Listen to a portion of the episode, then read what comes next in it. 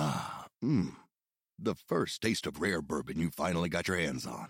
That's nice. At caskers.com, we make this experience easy. Caskers is a one stop spirit curator with an impressive selection of exclusive, sought after, rare, and household names in the realm of premium spirits and champagne. Discover the top flavors of the year now by going to caskers.com and using code WELCOME10 for $10 off your first purchase. Get $10 off your first purchase with code WELCOME10 at caskers.com. It was really quite phenomenal to, to get that sort of access to the man who led the whole thing. So he led the church department for the last 10 years of, of East Germany's existence. This is Cold War Conversations. If you're new here, you've come to the right place to listen to first hand Cold War history accounts. Do make sure you follow us in your podcast app or join our emailing list at coldwarconversations.com. When the Berlin Wall came down, the files of the East German secret police, the much dreaded Stasi, were opened and read, and among the shocking stories revealed was that of the Stasi's infiltration of the Lutheran Church. The Lutheran Church was the only semi free space in East Germany where those who rebelled against the regime could find a way of living at least a little out of the government's grip.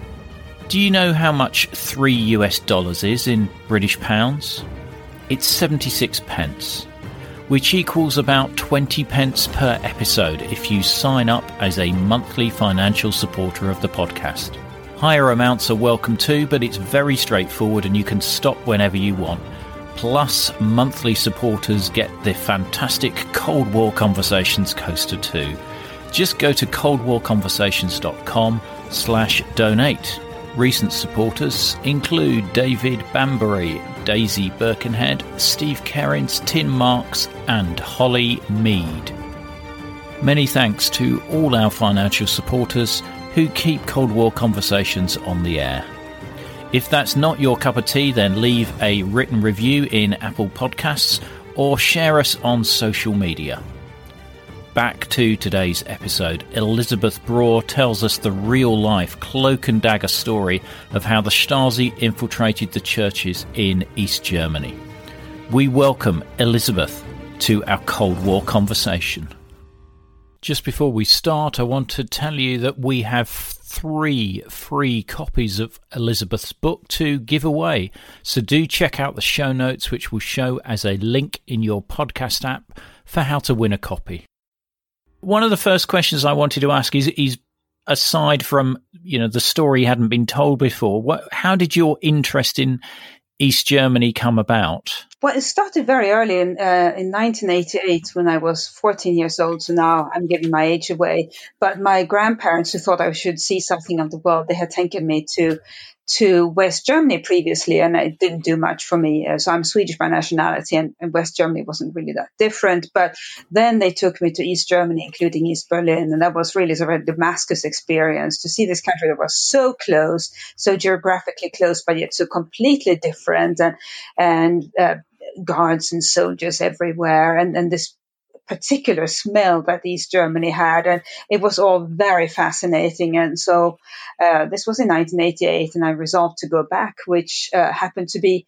the next year when uh, when uh, Germany uh, reunited. So we were there in the summer of 1988, and it wasn't clear that the wall would come down, and it came down, and then I returned uh, by myself for the reunification and subsequently quite frequently. And then, of course, I lived there. Right, right. And why why was the Stasi particularly interested in the uh, Lutheran Church? So the Stasi, as you know, its its uh, mission was to basically keep the country compliant, uh, to make sure that there were no uh, major expressions or even minor expressions of opposition against the regime. And, and that's why I had all these uh, agents and, and, and, and, a great number of officers. And the reason it was so interested in East Germany's churches and the Lutheran Church in particular is that the Lutheran Church, so Protestants, uh, was very strong. It, it was, um, the uh, country's largest denomination, uh, very strong uh, numerically and also uh, very strong politically Lutherans were politically active, or they weren't ex- afraid to express their opinions, and so you had this um, really sort of a stronghold of opposition within the country, even as the country was founded. And on top of that, of course, uh, these churches had connections abroad, uh, primarily to West Germany, but really around the world, including uh, Western countries, uh, the US, uh, Western European countries. So that was a sort of a major headache for the government, and it couldn't it couldn't completely ban those links because then it would have been totally ostracized internationally. So it had to sort of infiltrate these churches, or not sort of, it had to infiltrate the churches to make sure that the Stasi knew everything that was going on and could prevent expression of, of dissent. Right, right. And, uh, you know, I, I think what brings this book alive is that amazingly, you managed to be able to speak to uh, Joachim Wiegand, who was the director of the of the church department of the Stasi. How how did you get him to talk? Uh, it was quite miraculous, really. So I've started doing the research for the book and doing uh, initial interviews, uh, thinking that it was uh, almost impossible to get to talk to him or, or indeed uh, any of his officers. But I, I, I, um, I wrote him a, um, a letter asking if he would be interested, and miraculously he replied. And I think, and, and, and, and said that he would be happy to talk to me. And I think the reason for that is that uh, I'm not West German, and uh, East Germans are uh, are sensitive about West Germans because they, they feel West Germans are, are often condescending or they have prejudices about them. And I'm not East German either, so I don't have uh, that sort of um, uh, uh, baggage either. But I, I know a lot about East Germany. And I think maybe he felt I was a, a, neutral observer who would approach the interview without any prejudice. And, and I hope that's what I did. Right, right. And and I'm interested to know, I mean, your first meeting, what what was that like? No, you know, with with knowing the sort of reputation of the Stasi and a a senior officer at that as well. It was really quite human. So he had, uh, as Germans often do, he had invited me to his house, and so he lives in in the apartment he has lived in with his wife for over four decades near the former Stasi headquarters in, in uh, Lichtenberg. And he, so he invited me there, and it's a very modest East German style apartment. And so we, I arrived, and, and, um, uh, he and his wife offered me coffee, and uh, it was a, it's a, if you can imagine East German apartments with a sort of um, furniture that basically all these German apartments apartments had. His apartment is like that still, and so we sat down in the living room and and he uh, explained what he would be willing to talk about, which was everything except uh, one thing, and that was that he wouldn't give me the names of agents whose identity has not yet been uh, revealed. Anything else he was willing to talk about, and it was really uh, quite uh, phenomenal to, to get that sort of access to the man who led the whole thing. So he led the church department for the last 10 years of, of East Germany's existence and, and worked in the department for many years previously and, and rising through the ranks. Yeah, I mean, in, absolutely in, incredible, and it and it it makes the book because al- although you've managed to speak to some of the other unofficial collaborators and you know some some of the other staff hearing from him and also hearing about the technique as to how he recruited and and just his I mean it's almost it's almost like a confession. He was 87 I think when you met with him wasn't he?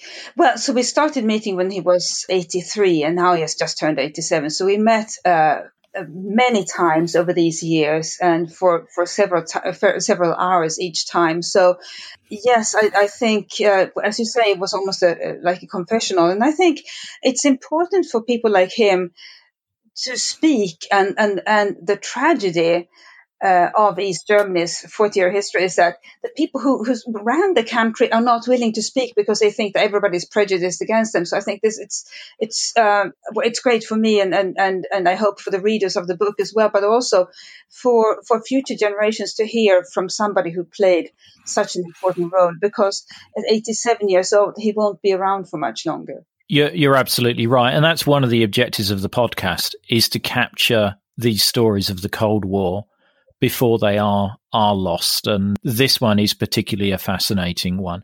So I, I mentioned that he t- he talks about recruitment techniques. I mean, this wasn't they weren't working on these pastors or the, the these re- religious leaders through blackmail in the main, were they? It, this was the the examples or many of the examples you've got in the book. It, it's uh, an active form of collaboration, either from an ideological level or from a material gain level. Yes, that's right. And I think many people, when they think about uh, the countries behind the Iron Curtain, they imagine blackmail and pressure.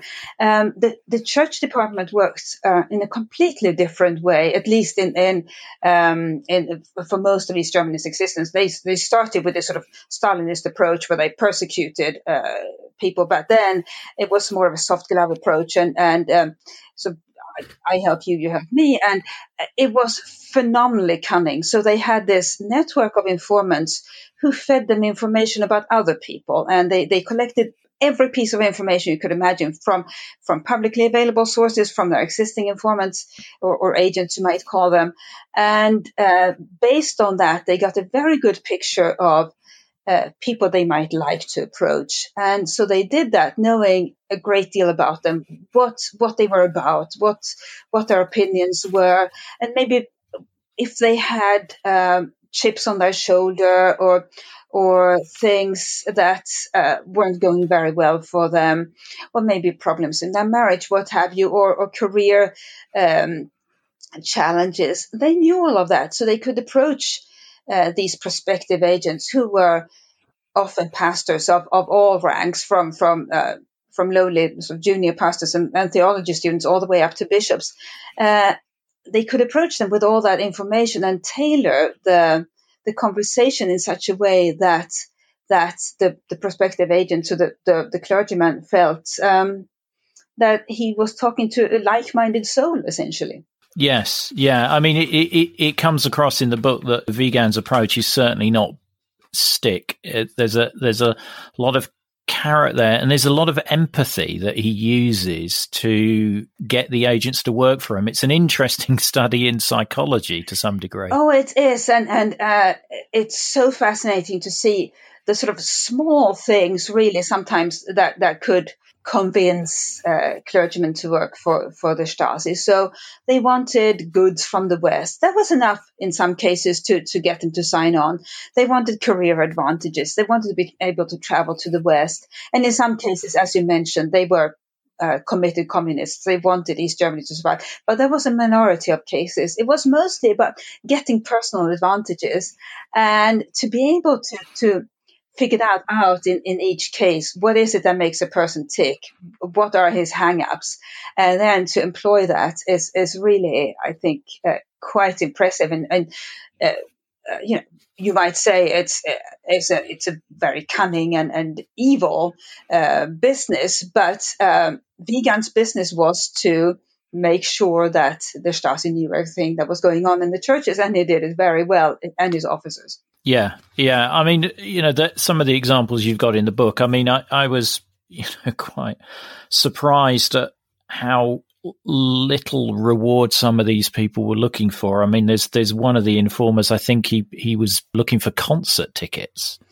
That's right. Yeah, and and small things like that. Now, that particular pastor was was also a very mediocre academic who wanted the Stasi to essentially uh, make his career for him as a as a theology professor, and uh, uh, if the Stasi uh, didn't uh, come through with with the sort of career moves that he wanted, he complained mightily. So it's it's not easy running agents because it beca- can be quite difficult uh, because it's such a close personal connection. It's, it's not transactional, or at least with the with the church department, it wasn't transactional. It was very strong relationships between the agents and and their case officers, and um, in some cases that worked very well, and in some cases the agents were quite needy.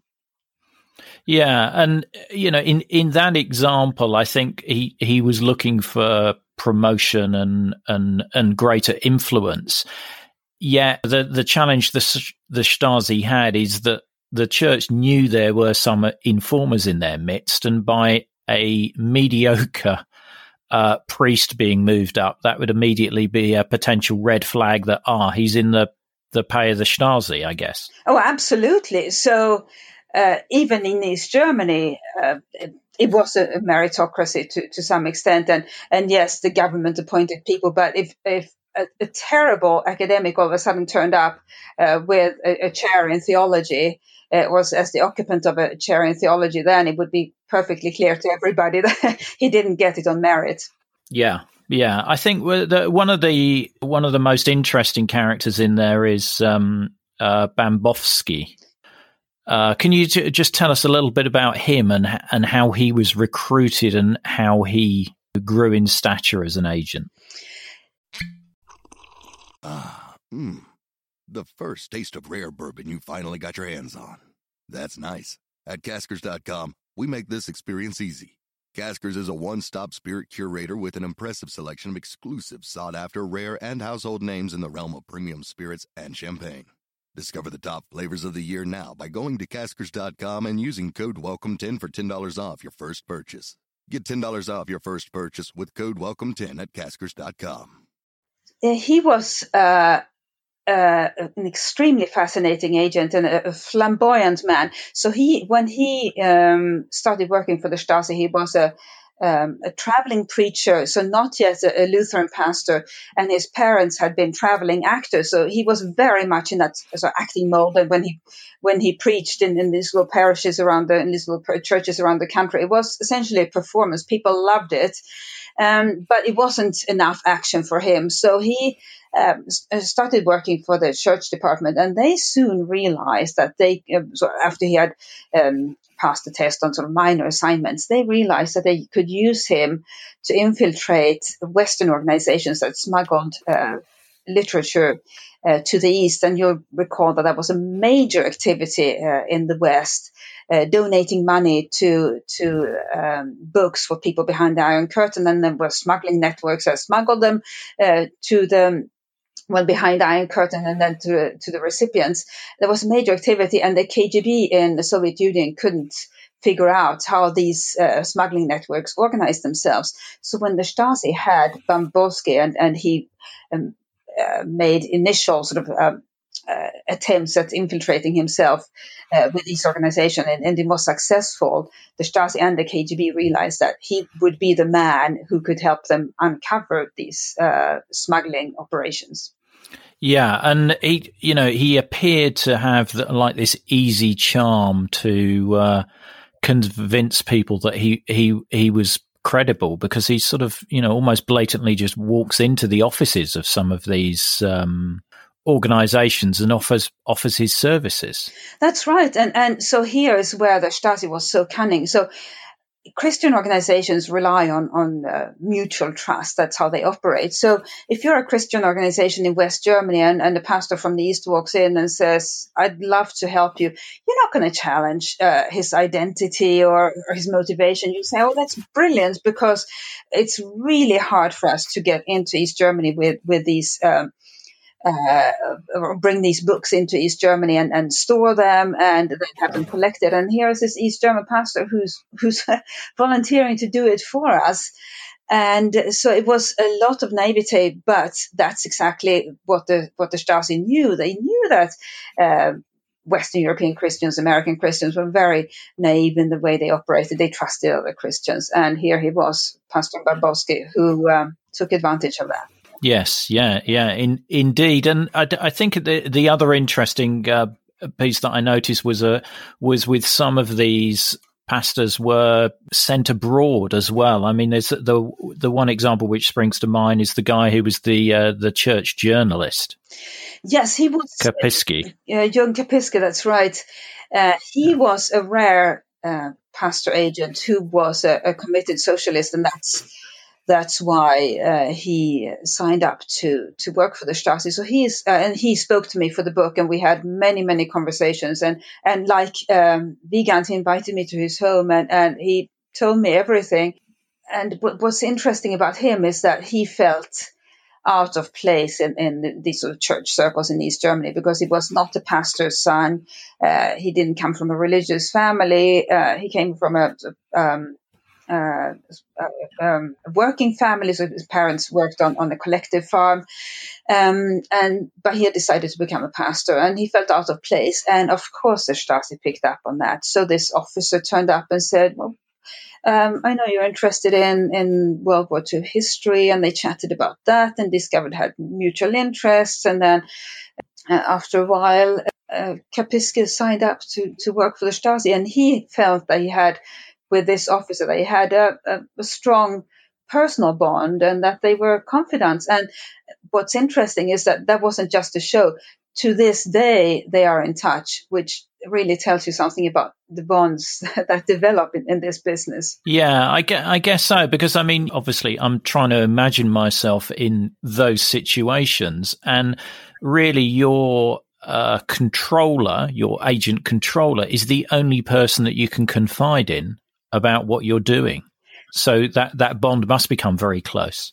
Exactly, and and if uh, the relationship has been established not through coercion or, or blackmail, but uh, with the agent, uh, in this case the pastor, walking into it and knowing what what he's doing and, and doing so willingly, then it, it really becomes a, a probably the closest human relationship you can have because even the ones the, the pastors who were married the pastor agents who were married they couldn't talk about this with their wives. And uh, in some cases they did and kapiska did for example but most most pastors did not so you've really only got this one person with whom you share everything and that is your case officer and and Kapiska, I mean, he he was working internationally, and I was interested to see the the sort of international assistance that the Stasi gave to other friendly intelligence organizations. I mean, we, we mentioned with uh, Bambowski and the Bible smuggling, and the, the Stasi were very keen to uh, score some some points to show the KGB how good they were. That's right, and and Kapiska worked internationally. Uh, not uh, it wasn't set up that way, but it was discovered that he he was just very good at making new contacts, and he was a, a church journalist, so he didn't spend most of his career uh, in in sort of as a parish priest, but but as a church journalist, and, and he traveled around the world, well, mostly uh, uh, in the Warsaw Pact area, but also in other countries um, and was able to, to just make contact with these people who he met. And, and crucially, he spoke English, which was unusual uh, for East Germans. And so uh, the Stasi, of course, uh, took advantage of that. Why wouldn't they? they? They spotted an opportunity. And that's why, that's how he uh, happened to. Um, become sort of their eyes and ears with the Charter 77, uh, even though uh, foreign espionage was really the, the, the domain of, of the HVA, the, the foreign uh, um, intelligence agency. The Stasi was able to, to collect information in, in the cases where its agents happened to be abroad anyway. And that's what Kapiska did. And, and because he was a pastor, he managed to, to um, create good contacts within Charter 77 and people spoke to him because, again, uh, being a being a pastor engenders trust, and that's what the Stasi was able to exploit. And I think that's that's so interesting that that he, being this unassuming church journalist, was able to get extremely good intelligence. I, I, I doubt many other spies were able to get from Charter 77. Charter 77. Yeah, I mean, Charter 77 was a very close knit group, and for him to be able to penetrate um, that group must have been sort of manna from heaven for the STB, the um, the Czech uh, equivalent of, of of the Stasi. And what what happened to these agents with the fall of the wall? That was, uh, as you might imagine, a very frightening moment.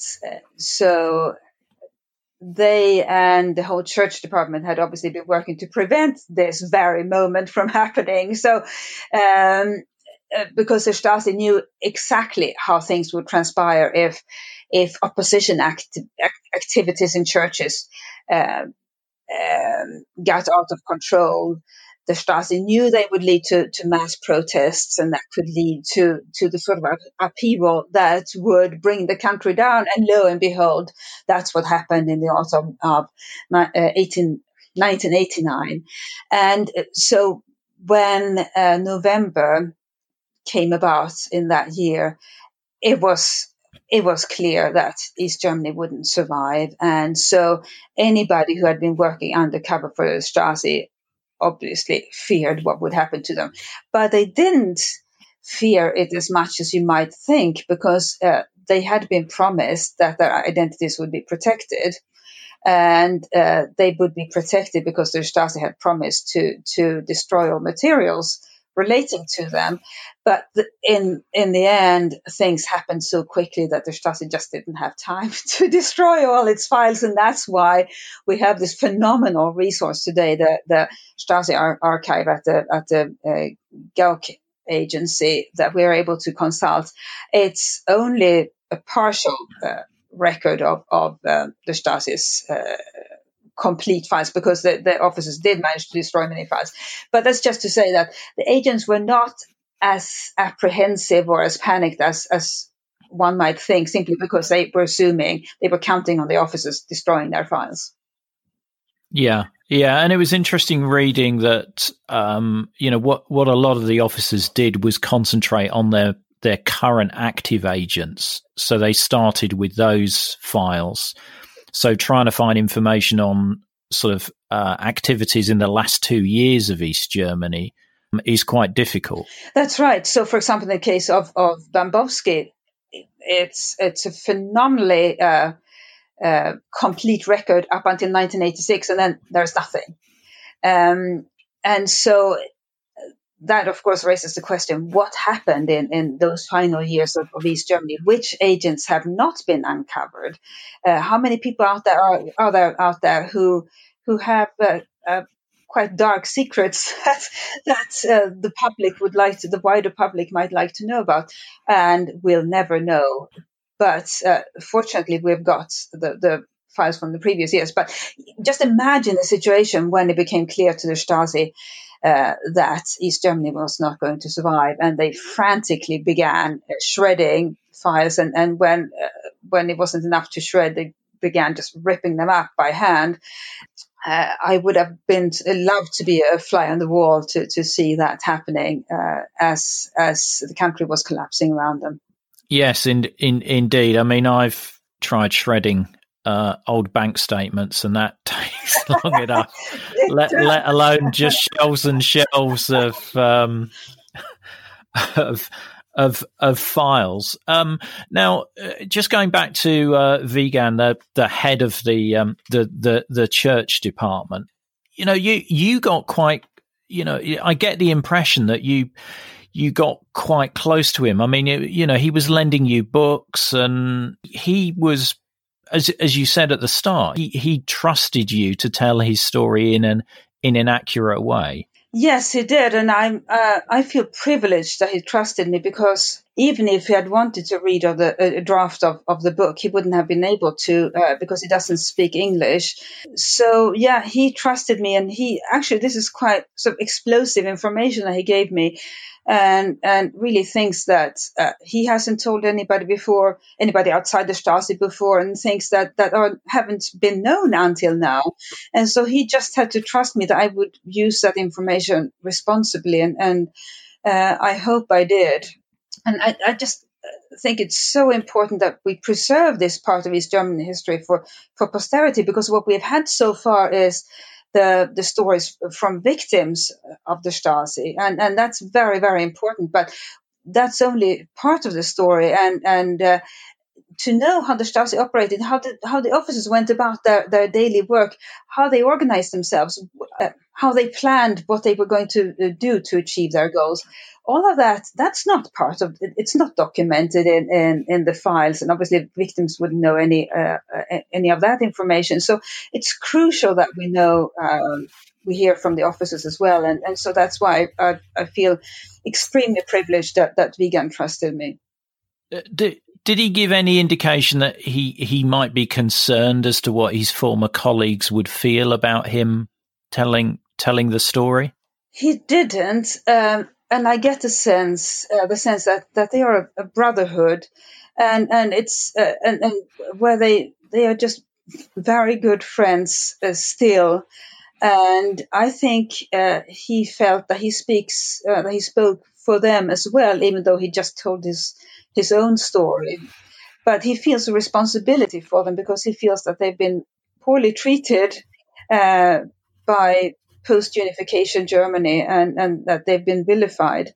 Um, so I, I think uh, the things that he told me are things that that uh, he would not be embarrassed to admit to them that uh, he had told me, and it's it's it's quite fascinating. So I met him, um, as as I mentioned, many times over over uh, a number of years, and uh, a couple of times he had just come back from from a meeting with his uh, officers, so he was going off to a meeting with his officers, and it's it's really quite human to see. Here they are now, um, elderly gentlemen, and they still get together. They work together in in a country that people would call unjust, dictatorial, and so forth. But they still have this human bond between them, and they they they get together to celebrate each other's birthdays and and uh, and just to to spend time together. Yeah, and when you were talking to him, what what did he say about the the the end of the the GDR? Was he bitter about the fact that the the the socialist project had failed? He was not, uh, because he uh, knew exactly the the unhappiness that was that was spreading around the country, across the country, and uh, he said that uh, by the summer of 1989 he realized it was over, and he said all this talk about you know a thousand year uh, country that was all that was all a dream, and and uh, it it just couldn't survive. He said it was a, it was a good idea, but it just couldn't. Uh, uh, East Germany was a good idea, but it, it wasn't meant to survive. So he was sort of resigned to the fact that the country had failed. And I think it's so interesting because he probably knew better than most uh, through his work exactly what, what people were thinking, what they were saying, what, what they wanted. And, and the tragedy for East Germany was that what they wanted was so completely different from what the uh, regime was willing or able to offer them. And so Wiegand obviously brought the findings from, from the church department, brought me brought them to the to the government regularly. But even if the government had wanted to act to act on them, it wouldn't have been able to because that would have meant doing away with the government itself. Yeah, effectively, what they did on the the evening of the 9th of November 1989 was, yeah, exactly what he'd been hearing for years, yeah. and it, it resulted in the in the end of the country. Um, what, one of the things I found interesting is is is that transition from East Germany, you know, into the Wende and the reunification, and I was fascinated by the by the fact that he he sort of m- made a career to some degree in by working in real estate. And it sort of came to me listening or reading that was that was he applying those same psychological techniques that he applied to recruit his agents in a sales environment? And i imagine he was because he he'd learnt that persuasiveness and that empathy that works so well in sales well, that's an interesting thought. Uh, he probably was was quite good. So, but the reality uh, why so many Stasi officers became real estate agents is that it was the only job available to them. So um, they were really cast out um, when when uh, the Stasi. Hi, this is Rhonda in Virginia, and I support Cold War conversations because I think the work that Ian is doing is critically important. I think it's vital to record the firsthand accounts of people who lived and experienced the Cold War um, because it illustrates history in a way that a book never can. So thank you so much for the podcast. It's my favorite podcast, and I look forward to it every week. To be like Rhonda and help to preserve these incredible stories of the Cold War, as a monthly or annual supporter, you'll be able to listen ad free. You'll become one of our community, get the sought after Cold War Conversations drinks coaster as a thank you, and you'll bask in the warm glow of knowing that you're helping to preserve Cold War history. Just go to coldwarconversations.com slash donate to find out more. Cease to exist. And what do you do if you are sort of mid-career or, or towards the end of your career? And this is the only thing that you know how to do. You're very good at it, but uh, your your employer no longer exists and your skills are no longer needed in any shape or form. So uh, what was needed and what boomed in in in, in those early years of of uh, post uh, unification germany in the east was uh, real estate because all these east germans hadn't been able to to buy properties were all of a sudden buying and the lots was being built. And capitalism for for all its shortcomings is i think um, blind to, uh, to ideology, and, and so anybody who wanted to sell real estate could could make a living doing so. And so you had, as a result, all these office, uh, Stasi officers who couldn't find work anywhere else, uh, making a living uh, doing a sort of a very capitalist thing, which is to sell real estate.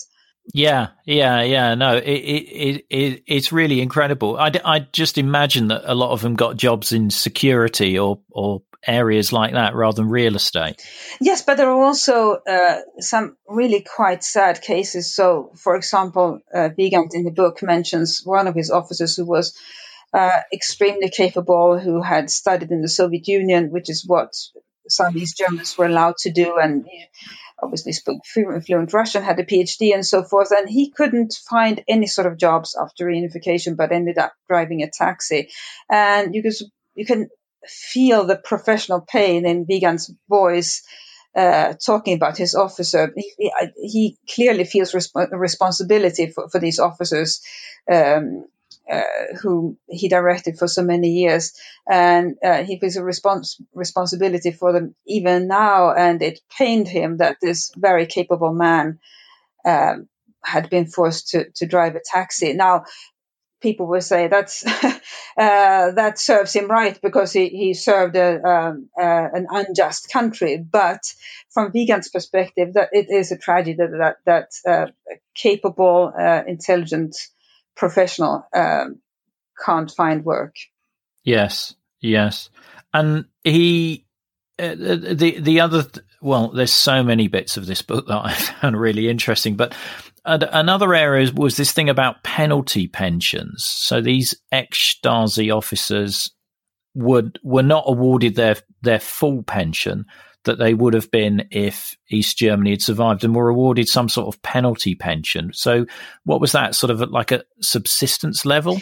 Yes, that's right. So, senior uh, government officials, uh, East German government officials, and and also uh, Stasi officers receive a, a reduced pension, and uh, that is uh, essentially a reflection of the fact that that uh, they uh, they are seen as as having participated in in unjust activities, and I guess there is some justification to that. But uh, so uh, Wiegand talks about uh, penalty pension because he he feels um, that it's professionally uh, um, unjust that somebody who has worked his whole life within an organization uh, and done fulfilled his job duties uh, the way they were expected from him that he should not receive pension for having done that work. And and this is the the tragedy of those who were part of East Germany uh, uh, who who worked for the government in some way, and in, even who didn't work for the government, that they spent their whole life assuming that the country would last because you don't go about your your, your life thinking well this country might not last so i'm not going to care about it. Uh, you have to figure out how to live your life in a country such as it is. And um, and then all of a sudden it no longer exists and you have to completely uh, uh, redo your life. And I saw that myself when, when I, I was a student uh, in the former East in the early to mid 90s all these middle-aged people who all of a sudden had nothing. Yes, they they received um, social benefits from the government, but they had worked for for their whole lives in whatever jobs they had been working in, and all of a sudden those jobs no longer existed, and that that was uh, their identity. They didn't know what to do with themselves, and and how do you completely uh, change the the direction of your life. Uh, yes, you might choose to do it, but these people, it was imposed on them, and yes, they. I'm sure almost everybody wanted this this new and freer society, but still, it was very very painful for lots of people, and also the prospect of, of never having a, a proper job again. Indeed, in indeed, there's a really strong cast of characters um, in this book obviously centered around Wiegand. And what comes across with, with you interviewing Wiegand and, and writing about him is there's much more of a nuanced uh, character there that you would normally expect from what people might imagine as the archetypal Stasi officer. Yes, and, and I, I I'm, I'm glad to hear that you think that comes across because uh, yes, most people have this idea that Stasi officers, like KGB officers, like like any uh, secret secret police officers in the East, that they were uh, brutal, that they uh, were unsophisticated. Were actually, uh, well, speaking now only for the church, the Stasi church department, they were not. Um, so they were all uh, working class men, and it's interesting to see what sort of uh, jobs they had trained for bef- before becoming Stasi officers. So they were welders, they were um, they were factory workers, they they were manual workers, but then they were trained as, as Stasi officers, and they developed this really sophisticated understanding of how, in this case, how churches operated. And it's, it's really quite surprising that they managed to do that, not coming from, from that sort of world at all and not having that background. And, and so, with Wiegand, uh, his background was that he, like so many other German uh, Germans his age, he he was um, he had lost his father, so he grew up with with a single mother, and they were very poor and he worked as a farmhand. And then uh, one day, uh, um, a man came and asked him if he wanted to work for peace. Well, who who doesn't work want to work for peace, especially if you come from the region of Dresden, which, as you know, uh, Dresden was completely bombed out during, during World War II. Yeah. So, if somebody says, "Do you want to work for peace?" I think we would all say, "Yeah, I want to work for peace." and uh, yeah. But so people like him um, or, or, or Joachim Wiegand in particular, um, since you asked about him, uh, managed to, to develop this, this, um, very sophisticated understanding of both how churches work, but also about human nature, just simply by by uh, working with people uh, all the time. And he, he told me about some of the early mistakes he made as a as a young officer, and he learned from them, and then became uh, improved his his um, his game as a result. And, and so I think it's really important to see that it's, um, or to understand, and I hope, hope people understand from the book that uh, the reason that people, uh, especially pastors in, in, in, this particular case, worked for the Stasi is that actually officers like Wiegand were able to win them over simply by uh, by being um, uh, fellow human beings who obviously were able to zero in on on on, on the, the respective pastor's weakness, but um, it was uh, a mix of yes, being an officer, but also develop this relationship with with each person they approach uh, approached, and that's why uh, so many uh, officers, and especially Wiegand, uh, still has good relationships with, with the pastors I've worked with them. You could think that the, those pastors would denounce them the moment the, the wall fell. No, they didn't. And so Kapiski, for example, still has is still in contact with, with his case officer, as I mentioned.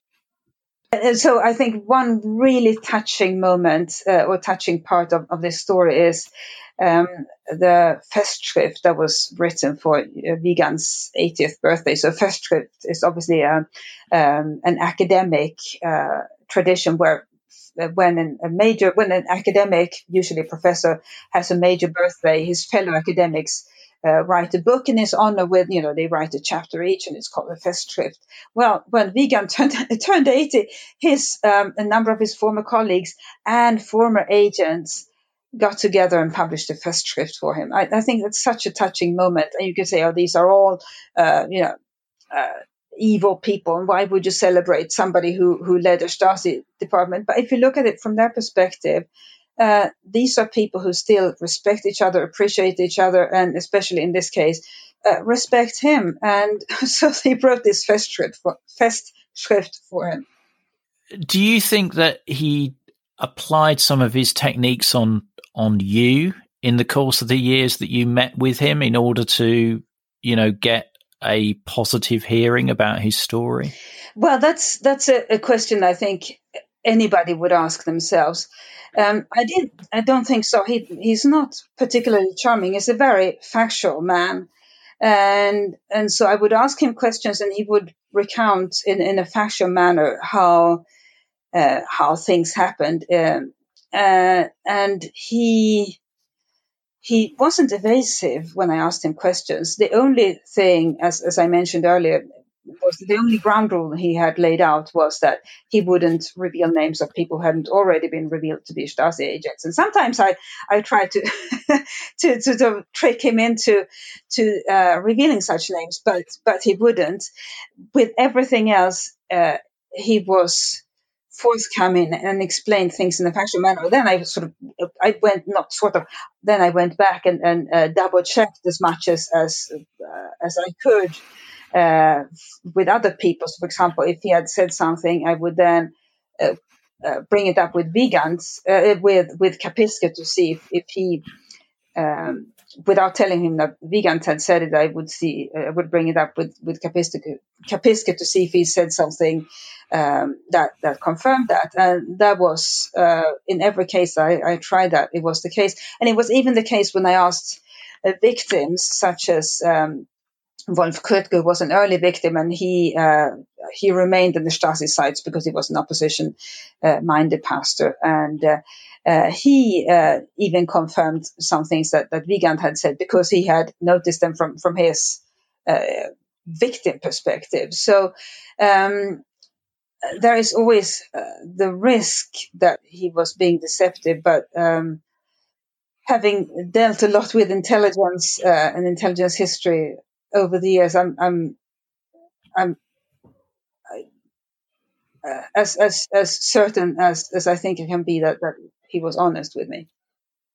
Yeah, I would. I, I wasn't, you know, d- d- doubting your, you know, your ability there. It's just interesting, you, you know, that you you thought that yourself and were trying to use multiple um, sources in order to verify some of the information that he was giving. Yeah, and I think it's it's uh, it's something that one should be. Oh, that's good journalism. Yeah, it is something that one, that one, should should be aware of going into uh, um, uh, situation like that. That the, the person might not uh, might want to deceive you, but I felt that that uh, that he did not, and I I think you know at this age he is keen to to to uh, leave a, a not leave a legacy, but um, pass on to poster- posterity uh, what happened so that there will be some sort of resource also for his family. I mean, it's difficult for, for families of Stasi officers to sit down and say, "Oh, what did you do uh, uh, in in uh, in your career?" Because it's it's uncomfortable, and so I think mm. this this will also uh, serve as a as a resource for his own family, um, and who uh, so his, uh, his, his son, uh, grandchildren, great grandchildren, who and his son knows a bit more, of course, but his uh, grandchildren, great grandchildren don't really know a great deal because it's it's just too uncomfortable to sit down and, and, and have these conversations.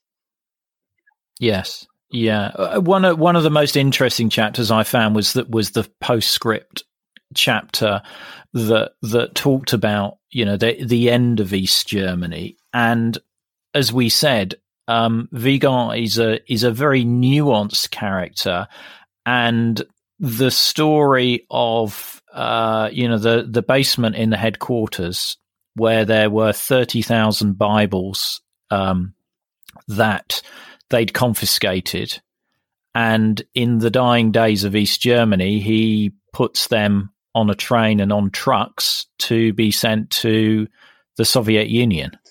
Yeah, that's such a powerful story. So he had all these Bibles that that uh, his department had confiscated because they had Bambowski, uh, their their agent, who uh, was transporting them, and and uh, and so part of Bambowski's job was to uh, reveal to the Stasi and through them to the KGB who the recipients in in the Soviet Union were.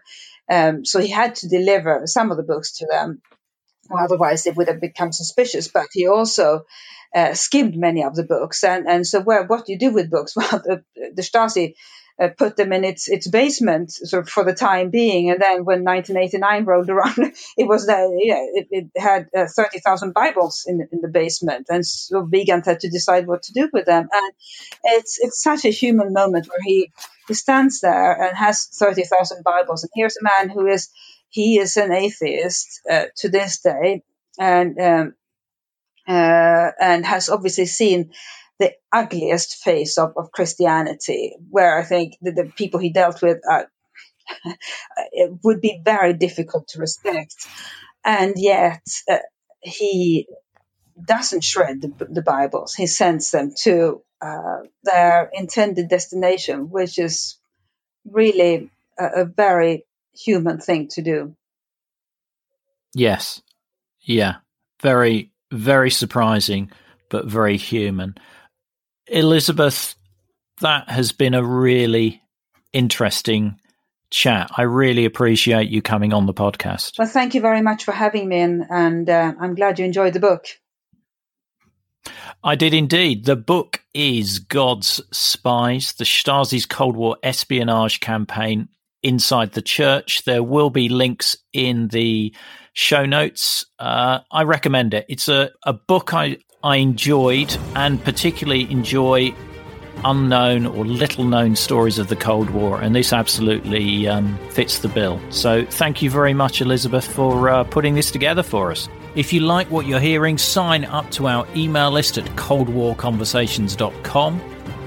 And we have further photos, videos, and information on this episode in our show notes, which will show as a link in your podcast app. Don't forget, if you'd like to get one of those Cold War Conversations coasters, help keep us on the air, then head over to coldwarconversations.com slash donate. And if you can't wait for the next episode, do visit our Facebook discussion group where listeners just like you continue the Cold War Conversation. Just search for Cold War Conversations in Facebook. Thank you very much for listening. It is really appreciated. Goodbye.